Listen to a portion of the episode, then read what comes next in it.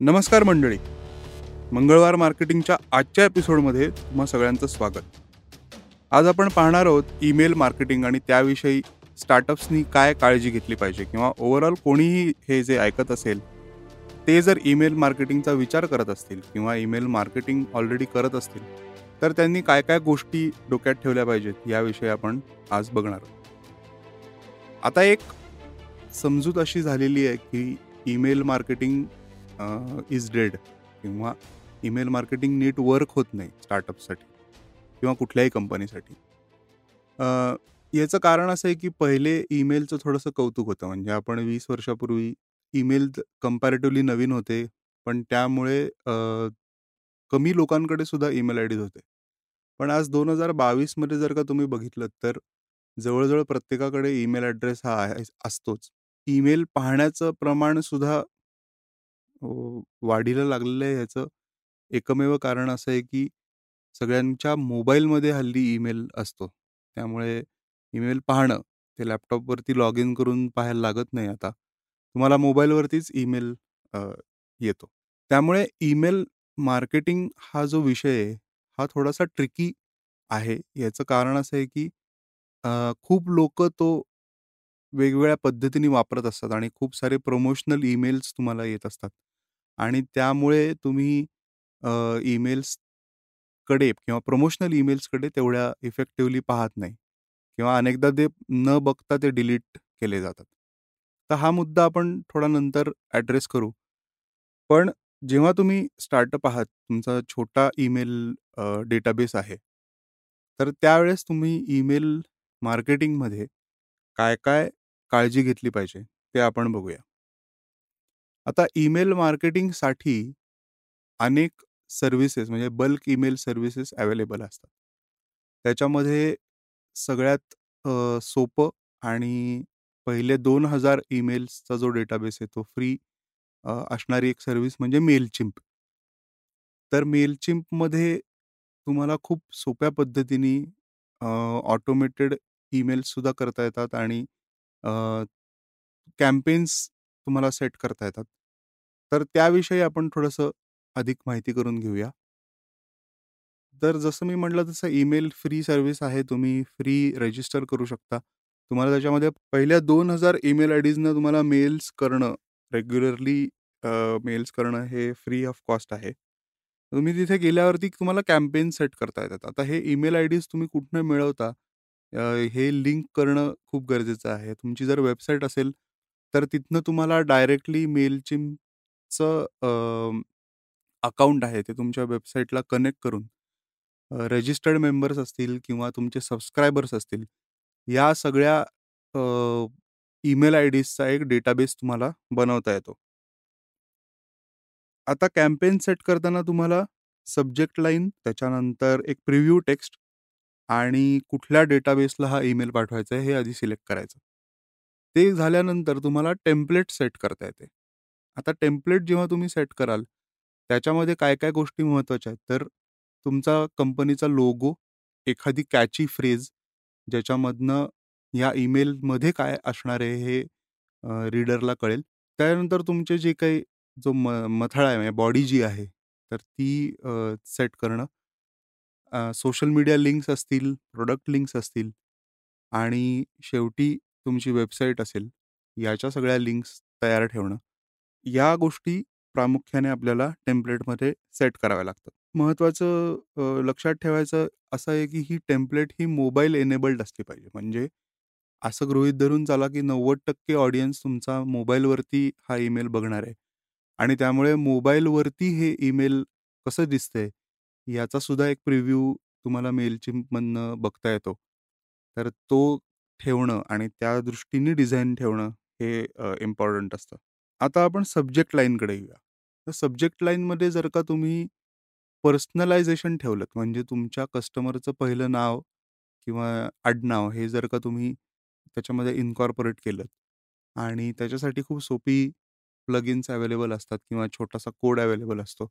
Rather मेलचिंपमध्ये ते options पण आहेत की पर्सनलाइज युअर सब्जेक्ट लाईन.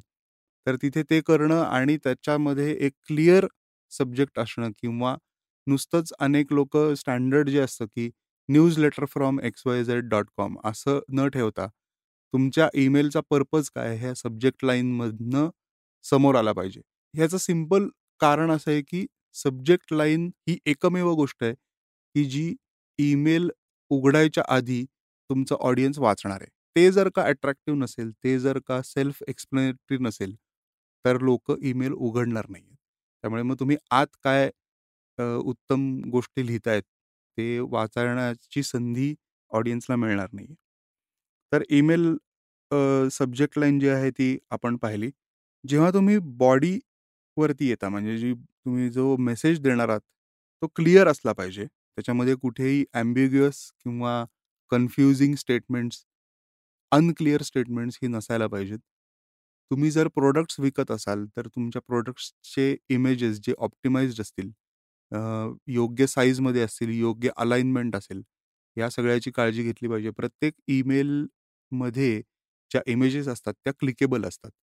तर आपणही त्याला हायपर लिंकिंग केलं पाहिजे. त्या त्या प्रॉडक्टच्या पेजवरती लँड होतील अशा पद्धतीने या लिंक्स दिल्या गेल्या पाहिजेत.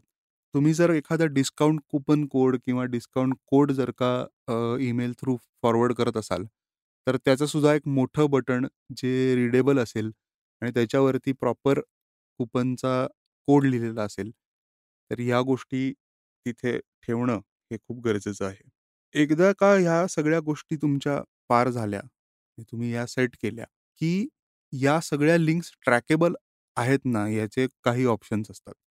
म्हणजे काय? तर किती लोकांनी एकतर ईमेल उघडला किती लोकांनी इमेजेसवरती क्लिक केलं किती लोकांनी लिंक्सवरती क्लिक केलं या सगळ्याचा ॲनालिटिकल डेटा तुम्हाला रिपोर्ट्समध्ये मिळतो जेव्हा तुम्ही हे ईमेल कॅम्पेन सेंड करता. तर त्याच्यासाठी ट्रॅकिंग एनेबल ठेवणं हे सुद्धा गरजेचं असतं. ई कॉमर्स वेबसाईट जेव्हा तुम्ही करता त्यावेळेस कार्टचं पेज सुद्धा तुम्हाला लिंक करता येतं. ह्याच्यावरनं तुम्हाला काय लक्षात येतं की एखाद्या ईमेल कॅम्पेनमधनं किती सेल तुमचा झालेला आहे? त्यामुळे तुम्हाला ईमेल कॅम्पेनची इफेक्टिव्हिटी किंवा त्याचा किती फायदा झाला आहे हे लक्षात येतं. त्यामुळे या ट्रॅकिंग लिंक्स एनेबल करणं हे सुद्धा तितकंच इम्पॉर्टंट असतं.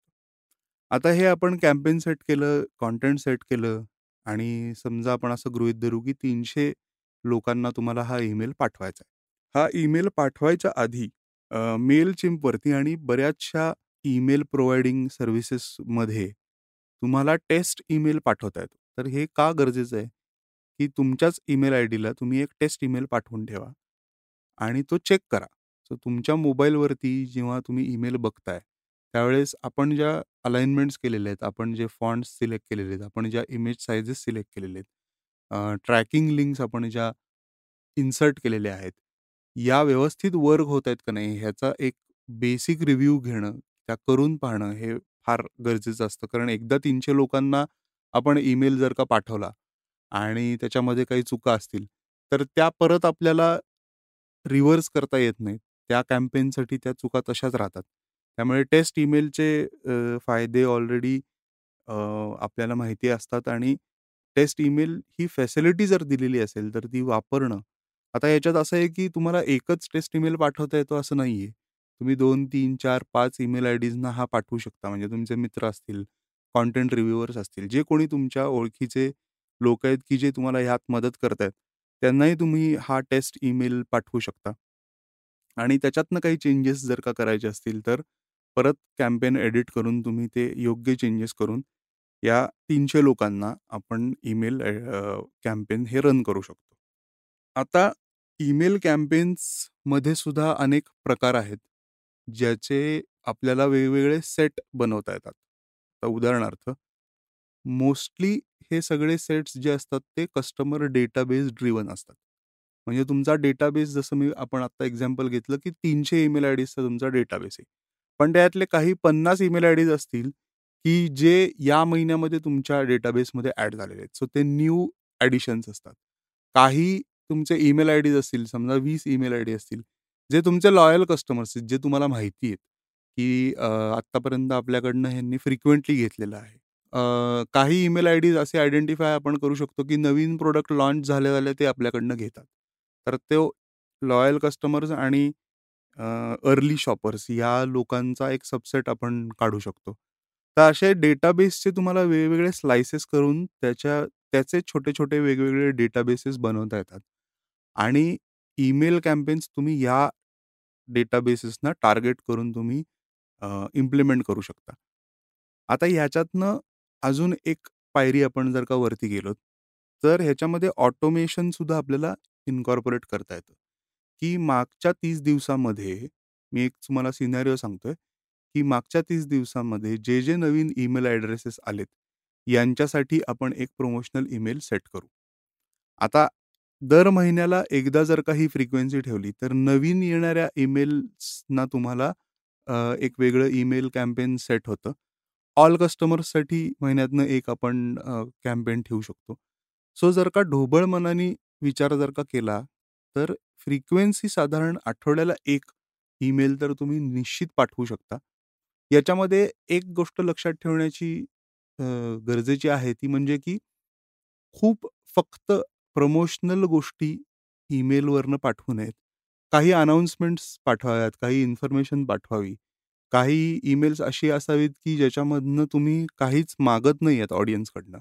म्हणजे प्रत्येक वेळी तुम्ही या बटनावर क्लिक करा आणि माझं प्रॉडक्ट घ्या.